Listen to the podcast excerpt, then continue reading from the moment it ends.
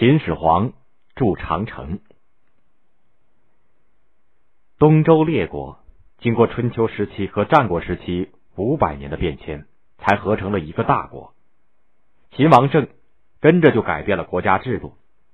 当初六国诸侯都成为王，如今王没有了，那么自己又叫什么呢？他觉得自己的功劳威望比古时候的三皇五帝还要大，他就采用了皇帝这个称谓。自己是中国头一个皇帝，就叫始皇帝，人们就称他为秦始皇。他想，以后就用数字来计算，第二个皇帝叫二世，再下去叫三世，这么下去一直到万世。他又叫玉器工匠刻了一颗大印，称为玉玺。秦始皇废除了分封诸侯的办法，采取了郡县制度，把天下分为三十六郡，由朝廷直接任命三个重要的长官。郡守就是一郡当中最主要的官长，郡尉在郡守底下管理治安，统领军队，郡监执行监察的事情，郡下面是县。秦朝的兵车要在从咸阳北到燕地。东到齐地，南到海边的三十六郡的道上都能够通行，就规定兵车的大小统一为轴上两轮的距离一律为六尺，道宽五十步。秦呢是以六尺为一步，每隔三丈种上青松。修路的一部分人是原来的士兵。秦朝把各地所有的兵器都收到咸阳来，铸成了十二个巨大的铜人和好些个大钟。交通一方便，商业就发达。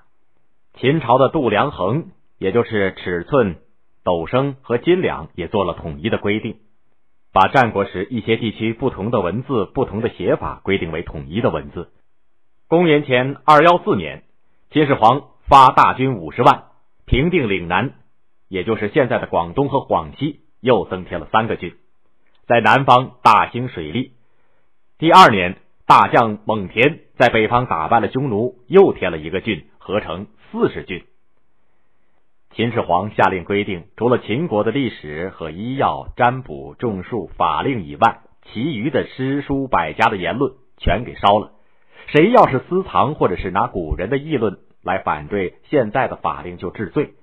他叫御史把反对皇帝的四百六十多个犯禁严重的儒生和方士，也就是求神问卜的人都埋了，次一等的都轰到边疆去开荒。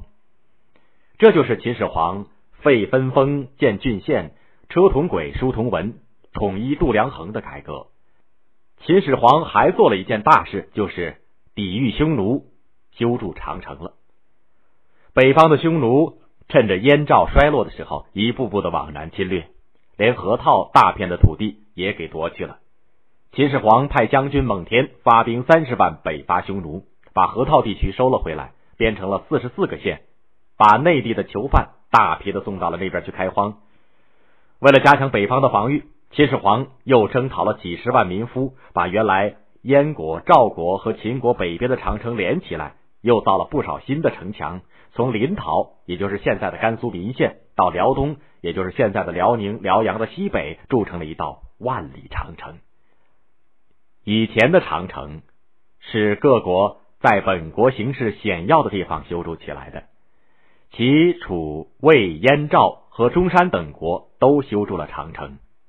公元前二幺四年，秦始皇完成统一以后修筑的长城，只是将秦和原来赵、燕三国修造的北边的长城连贯成了一条。